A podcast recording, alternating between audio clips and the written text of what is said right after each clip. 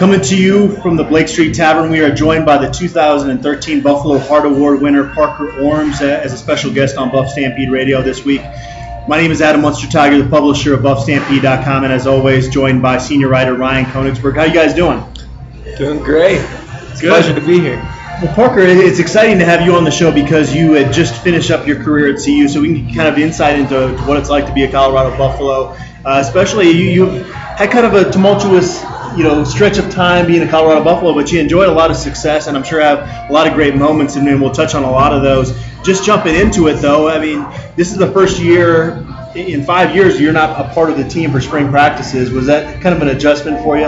Yeah, it's weird. It's, not, uh, it's weird not being out there uh, in football pads, running around, going to meetings and stuff like that.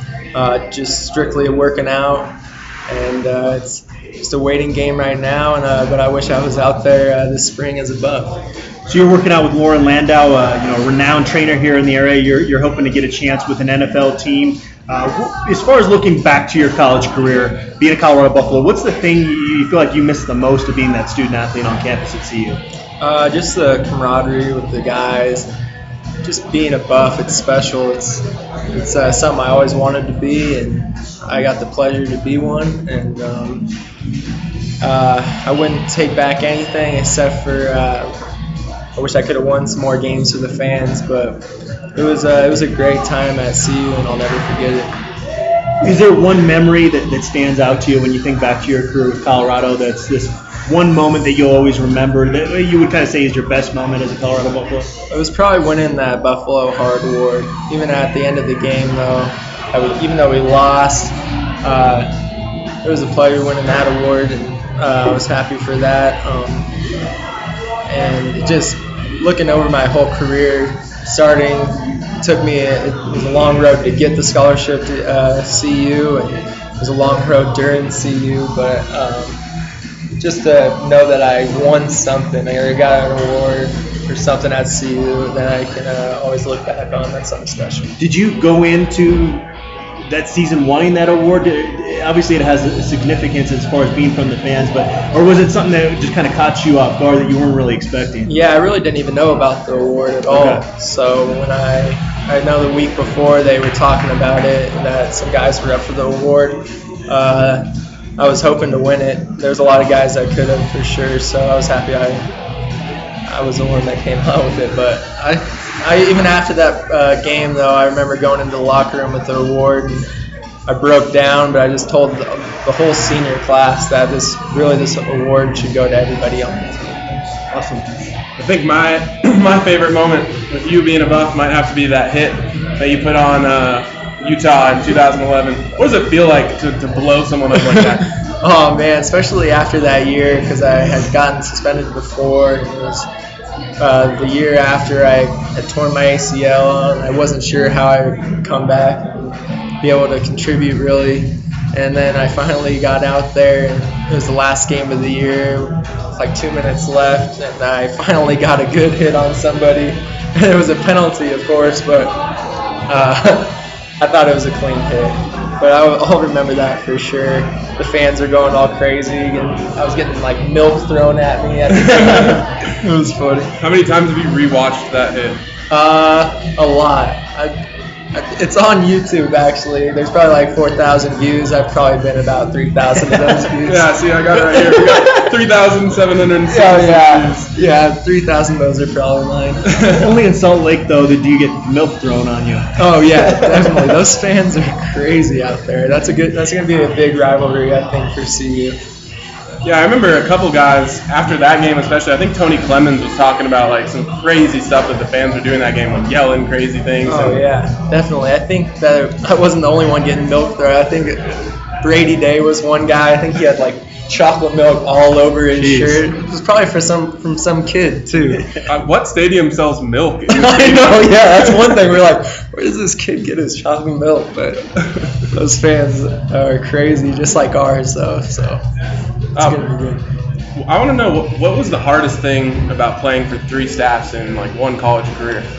It was just trying to prove yourself. It seemed like every every time a new coach comes in, you have to try and prove yourself. And, uh, I think if you have like a guy, if you have the same coach for four years, you can prove yourself right away, and then the coach will kind of understand how you play and that you can play, or that, that you're a good player and stuff. But it seemed like, okay, it's a new guy. I gotta show him what I can do, else I'm gonna like get beat out by some other guy. That was the biggest thing for me. What was it? What would you say is the favorite thing you had about each staff? Favorite thing, um, with Coach Hawkins, I like the. Uh, what was that room called that we the thunder shoot that we'd run out everybody loved that thunder shoot i think hawkins brought that in too but i love that about him but as a person uh, coach hawkins could give really good speeches before the games i remember that everyone was uh, really pumped up to go out and play after he would speak uh, coach embree he had a lot of emotion after someone make a good play he'd be running out on the field jumping up and down and he also uh, with education. I know that he uh, he helped me get a better GPA. If it wasn't for him, I'd probably it would probably been a lot lower. And uh, with Coach Mack, he's just such a smart guy, especially for a defensive back. He knew so much about being a DB, playing the position, and uh, he just brought so much uh, to the table that I didn't even know before. What do you think uh, was like the eventual downfall of the Hawkins staff and the Embree staff? Uh, it's just people want people want to win games, and that's just how it is in this business. You have to win games. If you're going six and six out of one of those bigger time schools, and we have to compete with that. So if you're only winning one to three games, uh, it's just not acceptable nowadays. Well, we talked a lot about your time at CU already on this show. I want to go back a little ways though, uh, because you have kind of an interesting story. You're a Denver native. You're, you're from this area. Um, was there a point growing up you knew you were better than most of your peers at football? When did when did that kind of become a reality? Of, you know, in terms of excelling at the sport.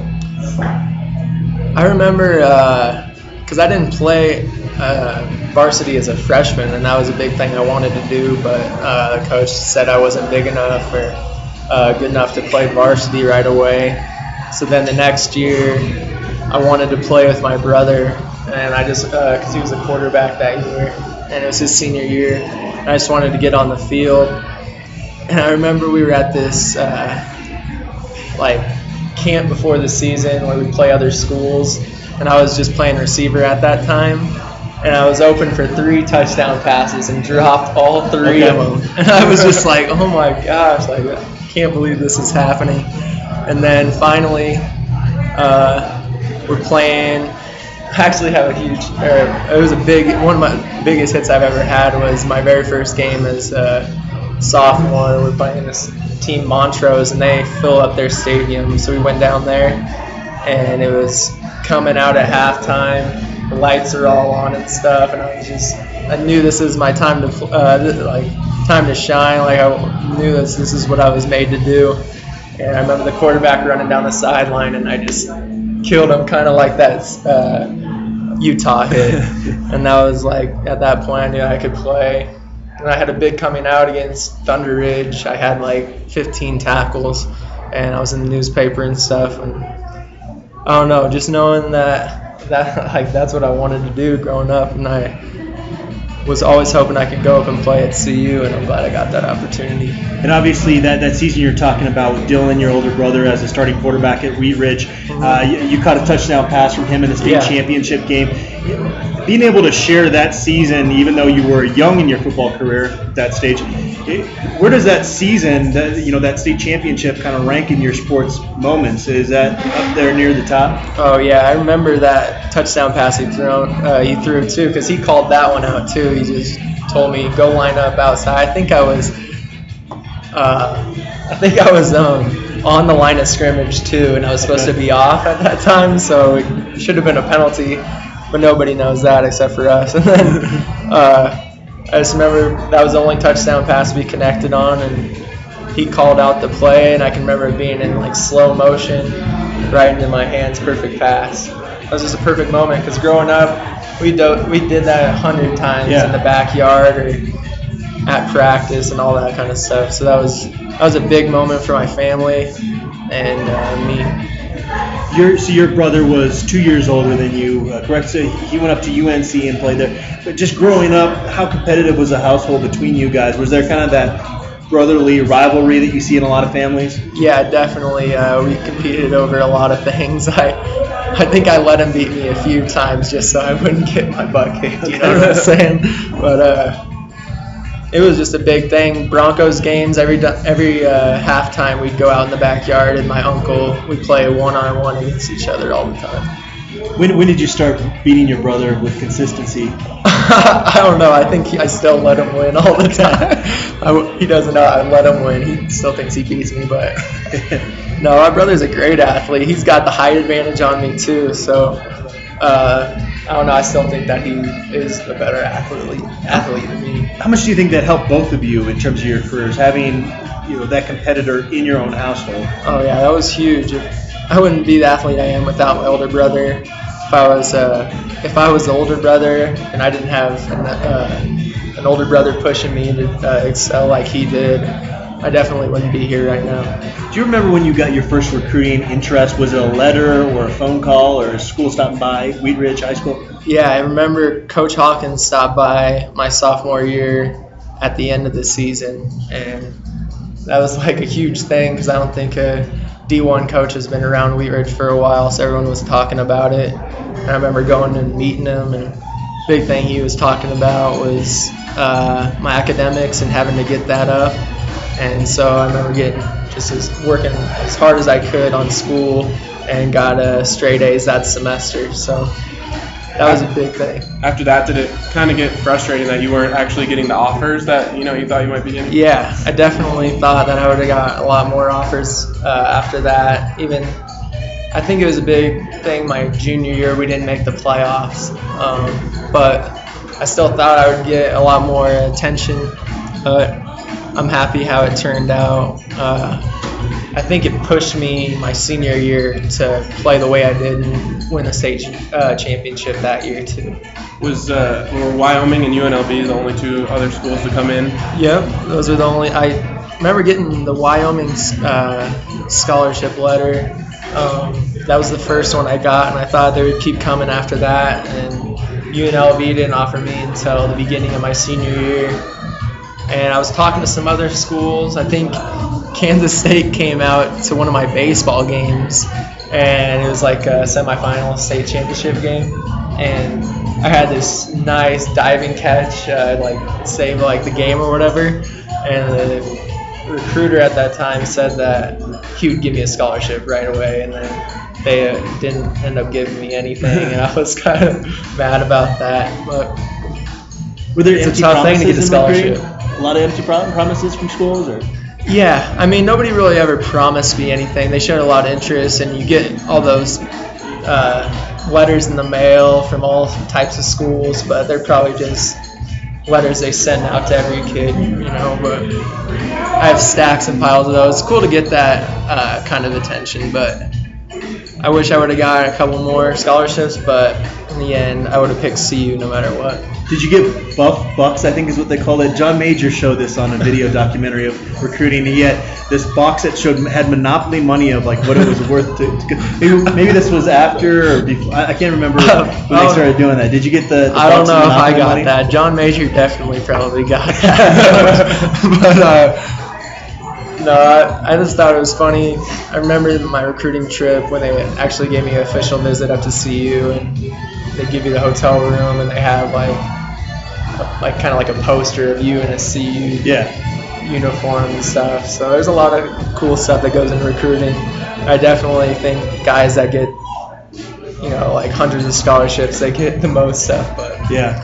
Did you did you have an offer from Colorado when you took that official visit, or was that prior to getting the offer? yeah, Coach Brown called me and he said, I think he's gonna, Coach Hawkins is gonna give you a scholarship because Coach Brown is my recruiter, and uh, it was right before my, or it was right after my first playoff game, and I rushed for like 350 yards or something like that, and uh, it was just a big uh, day because I think it was like a couple days after that game. They called me and wanted me to go up there, and I remember Coach Hawkins sitting me down and he said, "We want you. Do you want to be a buff?" And I said, "Yes, sir."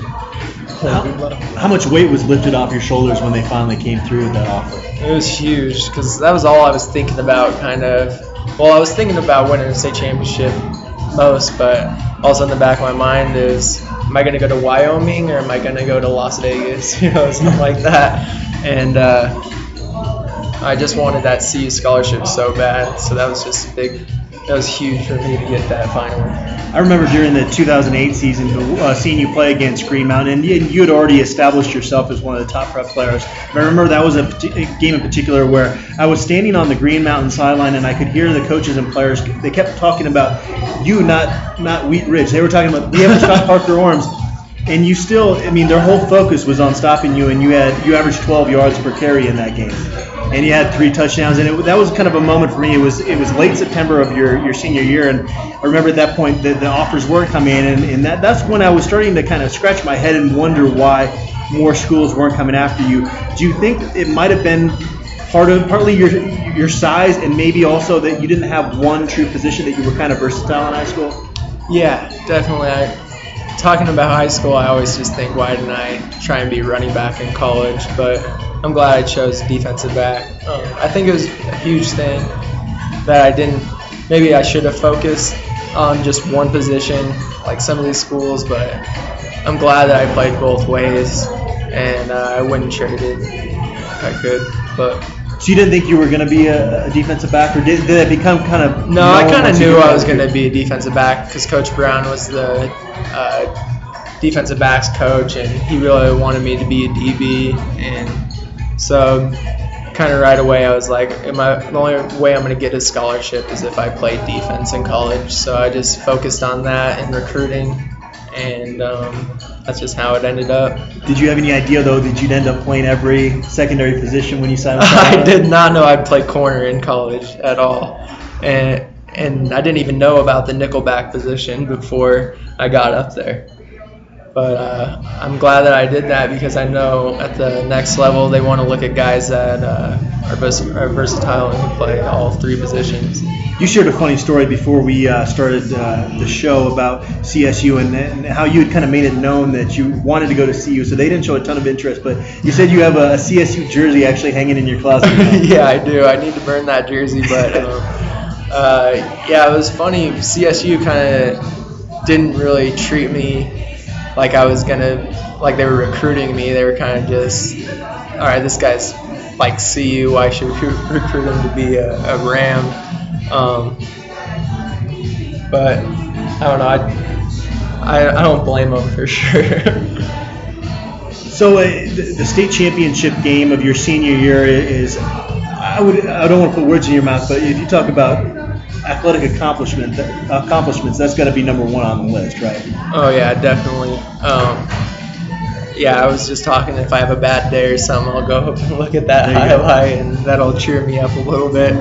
Um, but I'm glad I have that to look back on, and everyone's dream. That's a football player wants to score the game-winning touchdown.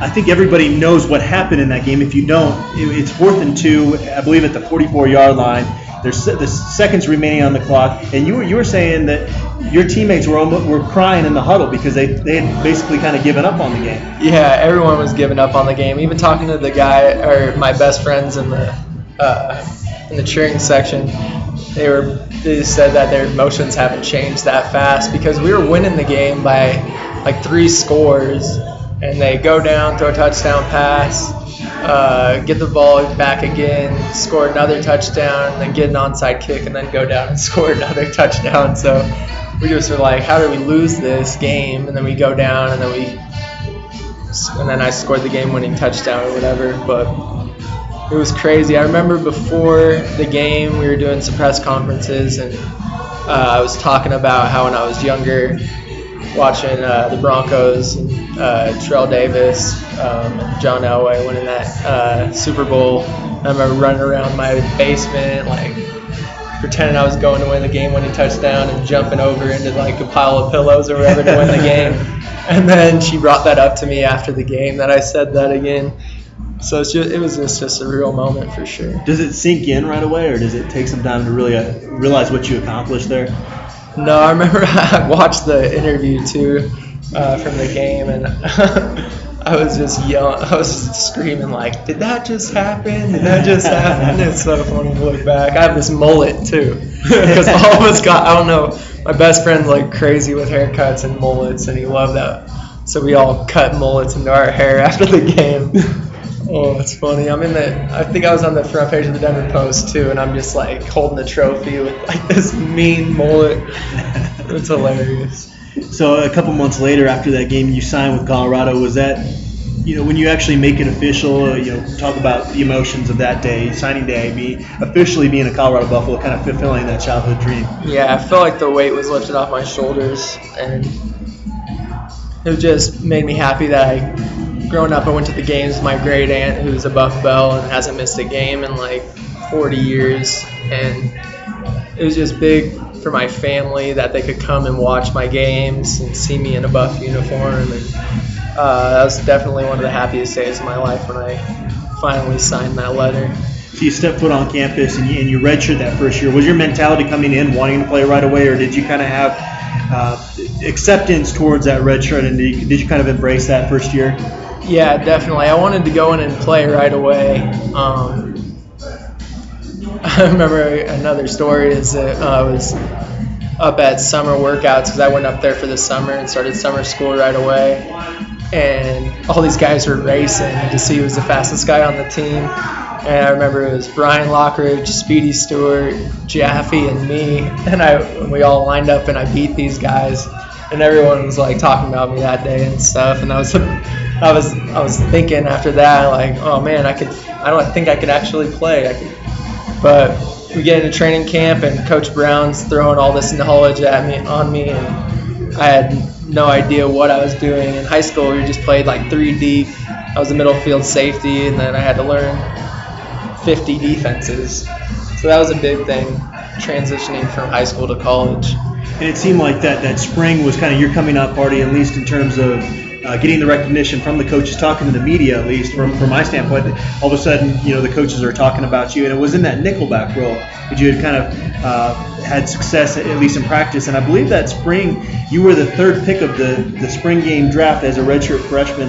Was that a moment where you kind of realized, okay, I, I'm making an impact here, at least in practice? Yeah, that spring, I remember Derek Webb was another guy who thought he would come in and start right away, and we were roommates together, and we watched that year, and um, we didn't make a bowl game or anything like that, and we thought we should have been out there playing. So I remember we were just in our uh, dorm room. People would be going out like Thursday nights, but we'd be in there like doing push-ups, clap push-ups and stuff, listening to Eminem and Gucci and all these guys, and. Uh, and then we went out there in that spring. We made a name for ourselves, and knew that we, we belonged on the field out there. Derek Webb was a big rapper. Did you guys ever try and lay down the track together? Uh, we freestyled a few times. You can ask some people about my freestyle on the bus, but I don't want to talk about it. So, so everybody's really excited to see the, the local kid uh, as a guy making a hopefully a big impact as a redshirt freshman. Then three plays into your career, you tear an ACL. Uh, you've talked a lot on the record about that in the past and how devastating that was. Is it something now you can look back and, or does it still bother you to this day? Uh, yeah, it still bothers me. Uh, That was supposed to be a huge day. I remember my mom and grandma got like a limo from my game, or they were gonna leave my game to go up and watch my brother's game, and they left before that even happened because they could only see my first series. So I played the first series, and then I went down on punt and just blew my ACL out, and I just couldn't believe it happened at all but I just remember that the reason I like worked so hard training is when I was out there, I just remember like looking in the stands, and that's just where I that's where I belonged out there on the field. So I knew like I could get back to that, and good thing I could I came back and played the first game right away, and I uh, played a lot that next season. How much do you think that injury and your other injuries uh, eventually slowed you down? You talked about being, you know, one of the fastest guys on the team. Yeah, it definitely slowed me down. I think I, I wish I could race myself back then, But uh, working with Loren, uh, he's got me to where I feel like I'm in the best shape of my life right now. Yeah, talk a little bit about uh, your training that you're doing. with Yeah, I'm working uh, with Loren Landow. He's uh, he's a world-renowned uh, trainer, and he trains all types of guys that have made it and have been successful in the NFL and uh, even the major leagues and uh, even UFC fighters and stuff like that. So I think I'm working with a guy that's going to push me to excel in the, to the next level. You said you, you saw Missy Franklin in there once too. Yeah, I saw Miss Fr- Missy Franklin. Um, Tim Tebow has a bunch of pictures up in there. He uh, trained uh, Brian Dawkins, a lot of guys, and I just hope one day I can put my jersey up there next to theirs. Talking a, a little bit more about that injury, was was it hard, or did you know consciously when you came back? Did you feel a step slower? Was it hard realizing that? Yeah, definitely, because they made me wear a knee brace, and just if you ever put one of those on, you just feel awkward wearing that type of thing. And uh, felt a little bit slower, but I didn't. I just told myself that you can't think about it when you're out there playing. You just gotta uh, just play like nothing, like nothing's wrong, and um, that'll be a lot better than thinking about it the whole time. You know? Once you finally did come back, was that was that a strange uh, season because you know you're playing corner and all that kind of stuff, and then you got Jason Espinoza and Didi Goodson and Brian Lockwood somehow on your side of the ball.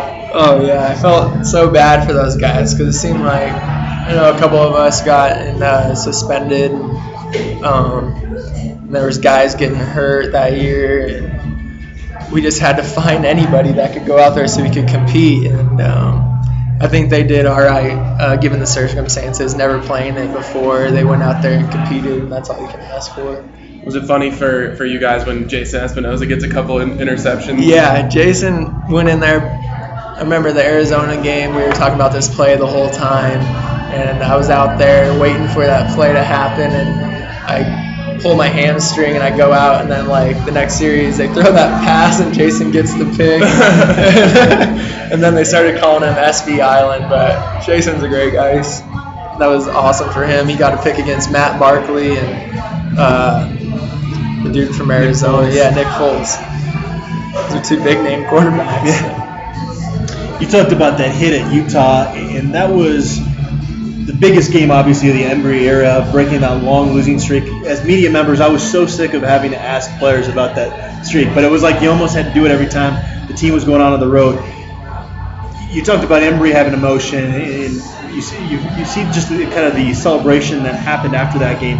Was that the the biggest celebration you were ever a part of as a member of Colorado? I mean, you had chocolate milk thrown on you during the game. You have this flag, this this uh, unsportsmanlike penalty against you, which was bogus, obviously, if you if you watch the tape of that, and then you know that you have broken this long streak. Was that kind of the the best moment that you guys had under under Embree? Yeah, definitely. I- Everyone thought it was going to change after that, and we are all excited to go into the next season. And uh, we ended up losing to CSU, and that kind of just like put us back to where we were before that game. And I don't know, it's tough. We had a couple times like that where we've had some huge celebrations, like after we beat Washington State the next year, um, or uh, yeah, the next year or whatever, and for that same year when we lost to CSU and that was like a huge celebration comeback victory and everyone's excited to go play the next game and then i don't know what happened we go out and lose by a lot of points and that kind of breaks you down after a while. And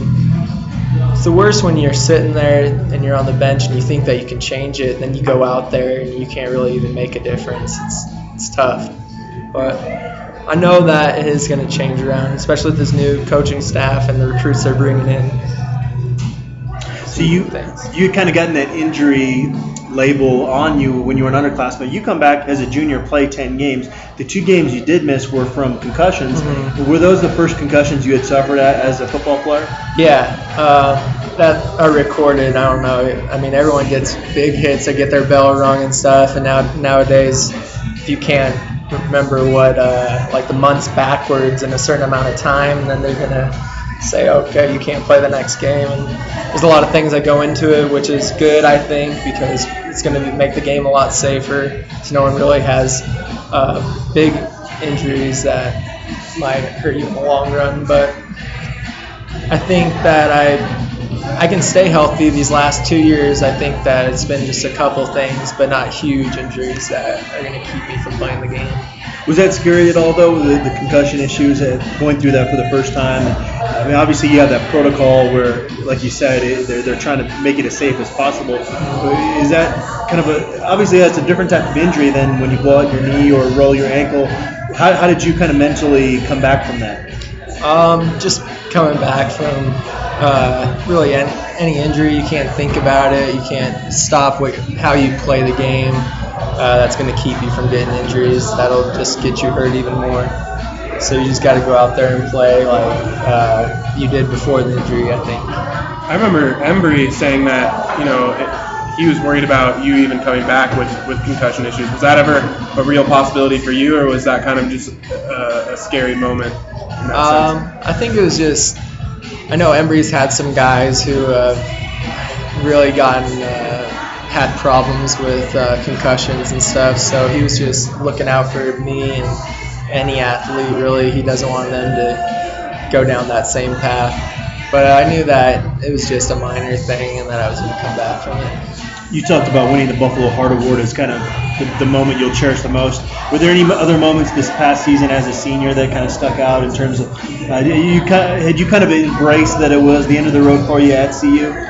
Yeah. Um, first two games, winning those two games in a row, being two and zero, that was huge. Beating CSU was a big thing for us because that was really the first time a lot of guys were really nervous a little bit to play those guys. Like we didn't want, like thinking that there is a possibility that we can lose to them, and we wanted to go out there and uh, really win that.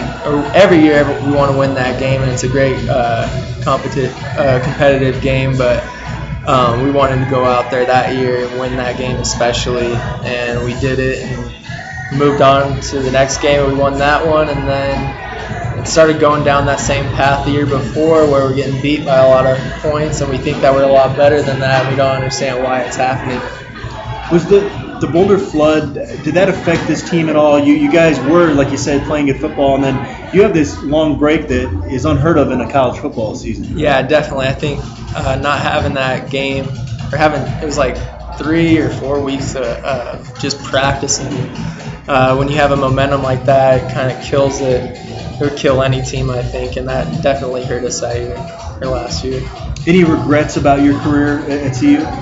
Oh, I always say just not running as hard as I uh, could down in that first play, but okay. uh, when I when I tore my ACL. But I mean, you can't, like I said before, you can't have any regrets, and that's something Coach Mack said all the time: no regrets, no excuses if this team this year or next year makes a bowl game, will you, as a player that played recently, feel some pride in that? Will you still be able to kind of enjoy that on some level? Oh yeah, definitely. I want to go to the game. Coach Mack said that he'd fly us out, so I'm going to take up his offer. But even if he doesn't, I want to go out there and support those guys. Definitely. Covering practices throughout your career, more times than not, you'd have your mom and your grandmother there supporting you. Talk a little bit about that family support and, and, how much did that help you through obviously some of these tougher times we talked about up at CU? Yeah, I don't think my mom's missed a practice of mine since I was a little kid. So that was a big thing, being able to go up to CU, having my grandma and my family that could come up and watch me all the time. That was uh, big for me and my family. Even the family dog. yeah, even even Pete. Pete made it up. Uh, but no, that's having that love and support. Uh, there's nothing like that you played in, the, in an All Star game in January, right? It was like the first year of, uh, I believe it was the Medal of Honor Bowl. Mm-hmm. Yeah. Talk. Uh, I don't think a lot of people know about that game. It is. This was the first year it was played. How did they make the teams, and what was kind of the structure of the game? Yeah, it was sweet. So there was kind of like a West Coast East Coast deal, where the West uh, uh All Stars would play against the Eastern uh, All Stars, uh, College All Stars or whatever, and they split up the teams and I met a really, my roommate was a really cool guy, and um, I'm gonna be friends with him forever. I met a lot of good guys out there, and um, the game is really competitive. It's kind of cool for that fir- first time where you have NFL coaches, it was NFL rules, and all these scouts. What was funny is that they put you in this hotel with all these scouts and stuff too. So you have to just uh, like behave the whole time. You know, Okay. you're like really just like, and um, they put this name tag on you. So when like the East Coast has meetings, like the West Coast guys will go down there, and uh, they'll all have their name tags, and uh, we're just like in this little hotel lobby. And there's all these scouts sitting around like looking for your name tag, and like if they pick you, they want to talk to you for a little bit. So everyone's just like standing up, trying to like, you looking for me or. And that was a big. It was. It was a really cool uh, experience. Who, who was your roommate for that? Um, it was this guy, uh, Gerald. Um, yeah, I can't think of his last name right now. where he went but we called him? G. I just remember Okay. calling him G. He went to, um, I think it was Idaho State. It was a smaller school Okay. though, and he. Um, he was a great athlete, just a really nice kid. He had a family kind of like mine. They all like came into the hotel and were giving us all kinds of food and stuff. It was really sweet. So your, uh, your career at CU is done. You graduated there, and you talked about working with Loren Landow. Now the NFL draft is later this week. You have aspirations to keep playing football. Talk a little bit about what you, your your hopes and aspirations are for the future. yeah, I just want another shot to uh, play another football game and uh, put on pads and go out there and compete with uh, great athletes. And just that some every kid that wants to play football, they want to be in the NFL. So I hope I get that opportunity, and uh, I'm gonna make the most of it and uh, enjoy it. Enjoy Obviously, the yeah, obviously the NFL is the ultimate goal. You even have some guys like BJ Beatty, a former CU player, playing over in Japan. Uh, Would you be open to opportunities, kind of to play somewhere else? Yeah, definitely. I just want if there's an opportunity for me and someone wants me to be on their team, I'm gonna I'm gonna take it. Uh, those guys that go all over the world to play football, I want to be one of those guys, and it just shows you how much uh, heart they have for the game. We, t- we, we kind of talked a little bit before the show about the process of getting signed as a free agent. Um, I don't think a lot of people understand that because I know it was new to me talking to you about it. But um, you know, after the draft, you're hoping to get a call from a team. But we were talking, you don't necessarily have to, you know, take that first call. Right, yeah. So, uh, just talking with my agent and stuff, I didn't really know about it either, but you kind of so there's the draft, there's the three days of the draft, and then after all the picks are made, they all the teams still make their calls to see if they can get free agents. So. If I don't get drafted, then I'll be waiting for a call like that for a free agent, and then uh, it could be one team or it could be a number of teams. So just my agent told me to be patient and we're gonna find the best fit for me. You you, ta- you talked about kind of finding the right fit for you, if that happens. But you also talked about how, how cool it would be to be a Denver Bronco. Is that is that the ultimate dream if that was the right fit? Yeah, definitely. I think well, I always said why I wanted to be a Buff is because I grew up rooting for them. Why wouldn't I want to be one of them? So that's the same with the Broncos. I have all this Broncos gear. I cheer for them. I want them to win the Super Bowl every year. So I hope I could be a part of that. Um, going a little bit back to CU, who was the funniest player that you uh, you shared time with there CU? funniest player. There's so many guys up there that, uh, but um, a guy like Derek Webb, he's just like has the best energy around him all the time, you know. And then, but I've had tons of best friends like Alex Wood, who was a walk-on from Steamboat, Nick Kasa, who was. Because there's a funny picture of us in the paper too that I have, where he was the defensive player of the year and I was the offensive player of the year, and like my head coach was in the middle of us. And it's funny that we were roommates right when we got up there too, that first summer. But there's tons of guys that I have so many experiences with that I could tell you about. Do you have any uh, any good stories or uh, something funny like a prank or anything like that that went on? Um, you talked about rapping on the bus. That's a funny thing for sure. Um, I'll tell you about that after. But um, uh, if you ever, there's a bunch of rookie shows we would have before the season, or of guys that would have to stand up, and every freshman or rookie that comes in. Um, at uh, like a training table or lunch or dinner, they have to uh, get up on the uh, top of the tables and sing and stuff like that. And uh, there was just some funny guys. I remember Austin Bisnow, who tried out for American Idol Yeah. and didn't make it or whatever. He was really full of himself, kind of. So he, uh, we were always yelling like, "Austin, sing, like sing for us," and he'd always get up there and act so serious when he was up there, and we'd all just be kind of. You'd think we would be laughing with him, but we were kind of laughing at him. But What did, what did you sing when you had to get up there? I sang the Hangover song in the first uh, the first movie where he's singing about Doug getting uh, lost or whatever. like it was like the what uh, what do tigers dream of song. Yes. that was a hit. I passed because if you don't pass, they boo you and you have to sing another song. So I'm glad I got that out of my. I was a nervous kid too when I first got up there. We kind of talked. To, you talked about you know the recruits that this staff is bringing in. Uh, besides you know this new facilities project, what do you think that staff you know has to do to bring the high level recruits in? I think that that's a big thing, uh, getting those new facilities. We just got to compete with those other programs that have the money to do it. So we have to we have to raise that money. And one thing that I know is that guys always talk about uniforms. So if we could get some new sweet uniforms like uh, Oregon, I know that's going to be hard to compete with. But if you can get stuff like that, that's going to help with the recruiting process. Are the current facilities that bad? I mean, is it is it Harvey or is it really just because everyone else is doing it, you have to do it? Yeah. Well, I didn't talking to guys because I didn't get uh, to go on any other recruiting trips, so I wouldn't really know a lot about what other facilities look like. But just I when I went up to CU, I thought that everything was their locker room was awesome. They had the video games and the sweet chairs, and then the locker's huge. And uh, the locker room is really nice. It looks out onto the field and stuff. So, to me, I think we have awesome facilities. But if you go to something like Alabama, I remember Coach Brown sending me videos of their facilities, and they got like uh, we have like a little uh, in our training room. We have like a little place for our cold tub, and like guys have to wait to sit out. But theirs is like half a football field long, you know, and they all can get in there. And that's just something you have to compete with.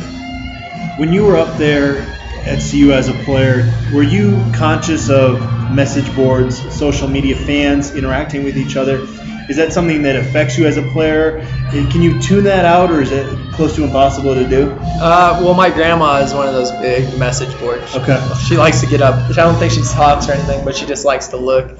So she would mention stuff to me, but it didn't really mess with me except for give me maybe a little bit of motivation. But um, I think athletes sometimes can look into that too much, but you really just got to think about your teammates and inside that locker room. That's really all that matters, you know, at that time. But fans will talk about what they want. They're they're awesome. Like I loved our fans, and we just can't get into the negative stuff. Do you think fans understand how hard it is to be a college athlete and succeed out on the field? Oh yeah, we definitely had some kids that would try and be walk-ons or come to tryouts, and they would give up a lot. They wouldn't uh, they wouldn't last very long, and that's some I didn't know. I like heard stories about how hard it was to be a college athlete, and then you don't really know until you get into it. I remember the first training camp I had. I was I would go to sleep. We'd get home at we'd have uh, practice, meetings, practice, meetings again, and then you'd have meetings until like 12 o'clock at night, and you'd get to bed, and it felt like you were blinking and waking up the next day, having to do it all over again. So that's some like it's it's hard, and not a lot of people can do it. You don't ever see the players post on a message board. Is that something that's, you're told you do not participate in that by the coaching staff? Or? You just don't want to get into that stuff. You just let the fans talk, and uh, they have their opinions. Everyone has their own opinions, but as an athlete, you just have to you have to stay in that locker room. Do they monitor your Twitter account? Did, uh, not that you ever put anything controversial on Yeah. social media, but do you hear of other teammates maybe tweeting something and getting reprimanded because of that? Oh yeah, definitely. Well, I've had I've said some dumb stuff on there before, just heat of the moment things where you regret putting it up there at all. And I remember this last year I said something like revenge tour on uh, social media, and then it had some it was in some uh, article or something like that, and I remember Coach Mack he didn't like the word revenge at all. He just thinks that uh, revenge is some that uh, is more like an anger thing instead of like a pride thing. So, um, there's definitely some things on social media that you got to double check what you're putting on there before. And guys have gotten in trouble with it, especially like a guy like Yuri Wright, who had gotten Yeah. in trouble big time over it. So you said you're going to keep a close eye on this program. You're going to take pride in success that they have down the road. Which particular players are you most anxious to see kind of grow as their careers transpire? Which which guys do you, point to and go, that guy's got a huge, a really high ceiling? Yeah, all of those guys, I, I'm excited to watch next season and see how they grow. But especially being a defensive back, I just want to see all those guys keep pro- uh, progressing and getting better. Guys like Greg Henderson, who's going to be his last year, I'm excited to watch him, and uh, even Ken Crawley and um, Jered Bell and Terrell Smith, all those guys. I just can't wait to see them play next year. And but definitely another guy is Addison Gillam. I remember taking kind of him under uh, my roommate and I, Alex Wood. We took him under our wing all summer long and made sure he was working hard. And uh, I'm not going to take any like anything away from him, like saying I had anything to do with his success at his last season. But um, I think that I'm excited to watch him keep playing. He's a great athlete player. Addison Gillam seems to be kind of a lead by, or you know, let his play on the field do the leadership for him. He was named the team captain as a sophomore. Sefo Liufau also as a sophomore named the team captain. Was there a point last year when Sefo Liufau really gained the respect of the locker room? What was it? Was it a, a game like UCLA where he gets knocked down and keeps getting up? Was it was it a toughness thing that really sold him on, on you guys back in the locker room? Yeah, it was definitely a toughness and maturity. He had uh, come in as a freshman, not really even thinking that he might or, or even going to get any reps that, uh, that year. He came in and I think he did a great job. Uh, I think he had a lot of confidence in the huddle. That's something you need as a quarterback. And um, I'm glad that he was named captain. I think the quarterback is uh, should be named captain, and I'm excited to watch him play next year. If there could be one thing that, that CU fans remember about you during your career at CU, what would that one thing? What, what do you want to be remembered for as a CU football player? Uh, just that that Buffalo Heart Award. I think that's just how I played. I just gave everything I could out onto the field, and uh, I think I want to be known as one of the biggest hitters on, on, in CU history. I think that uh, Dave Plati, he actually mentioned that to me one time. He said that I was. He told that to my brother, and that's something I I want to be known for, I guess. But just giving it all out on the field. What other hits stand out to you besides that? Of course, the huge They're all most of them were penalties. I do have a highlight tape on YouTube if you'll check it out, and it's called the hashtag the role model because uh, just the Eminem song, the first song is called the role model, but it's kind of like he just he doesn't really want to be a role model for kids, but that's kind of just how I played. You want to play hard, but you have the penalties and stuff like that. But there's some big ones. I had one against. Uh, Arizona State, I got kicked out of the game actually for that one, and then there's another one, a couple against CSU. But uh, if you want to check it out, um, When you get kicked out of a game like that, what, what do you? Did you just go sit by Oh, that's the worst thing too, because you get kicked out, you can't stand on the sideline. So I was sitting on there like they had to escort me out on the field, and all the Arizona State fans are like yelling at me, like cursing at me and stuff like that, and then and then you go into the locker room and you have to just sit there by yourself with like no TV. I remember sitting in there, and then Alex Wood, my roommate, actually got a concussion, and he actually got to come in there and sit with me. But we're just sitting in there like just so angry about the game, really, because it was kind of out of hand already. So you could you couldn't even see what was going on in the game. You're just sitting Yeah, there like, twiddling I think your thumbs. yeah, they finally let us like in the third quarter. They moved us into another room where we could watch the game, but Feel like for a while you're just sitting there, just like, what should I do? I'm gonna go take a they shower, go- I guess. They take away your phones too before the game. So yeah, You can get on your phone. I know. Yeah, I was just sitting there. I took a shower, and it was just you just have to think about what happened, and it was a terrible experience. Do you think that rule is kind of out of line a little bit? Yeah, I think. Well, they at least get to go back and check it. So the hit was kind of my helmet hit first, but the guy was falling down. It's kind of hard. The the rule is uh, is definitely tough on the referees for sure. How hard is it for you? I mean, you're you're trying to hit, Yeah. drop a big hit, but you're Yeah. I mean, you're not trying to go helmet. Oh helmet yeah, it's definitely yeah, it's tougher on us for sure because I mean, growing up, they're talking about if you're a defensive guy, you want to play hard and you want to knock people out and mm-hmm. stuff like that, and then they kind of take away that that part of the game, and you kind of have to change your whole way of playing.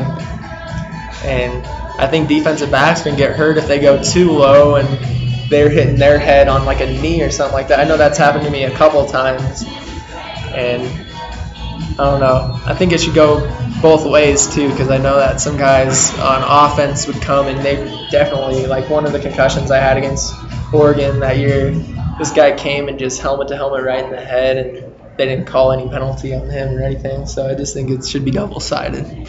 What's the most abrasive fan base that you you faced? You talked about Utah with their, their Yeah. chocolate milk. What's the what's the worst fan base that you that you faced? Um, CSU for sure. just even growing up, going to those games, just uh, the atmosphere it is, just fans yelling back and forth, chanting when their uh, their fan base will get on you, especially because I've lost a couple of those games, and uh, you get that for 364 days, you know, 365 day rivalry. Well, this was a great show, Parker. We really appreciate you coming down. We Oh, appreciate yeah. Chris Fuselier, the owner of the Blake Street Tavern, for letting us do the show at his establishment again. I went with uh, the tuna salad, went healthy today. What, Parker, what did you, what did you I got order? the pulled pork sandwich. That was good. I went with wings. Wings, Right. as usual. Classic on my menu. Classic wings. Yeah, this, this is a great time of year to come down to the Blake Street Tavern. Obviously, it's a block uh, from Coors Field. Parker, you're going to the, the Rockies game later today. It's, it's a great place to come, so we definitely encourage you to come down. And Parker, thanks again for coming on. I, I know Colorado fans really appreciate the insight into the program, and and you- you're a Colorado kid. I mean, you you are Colorado through and through, and so to be able to hear from you about your experience at, at CU was great. We really appreciate you coming on the show. Oh yeah, thank you very much for having me. Uh, this was a great experience, and uh, I like talking about CU and uh, all that all the time. So. Hopefully next time we next time we have you on, you'll have some uh, some NFL gear on. Oh yeah, hopefully, yeah, hopefully I get that Broncos hat on, but no, any team that'd be great.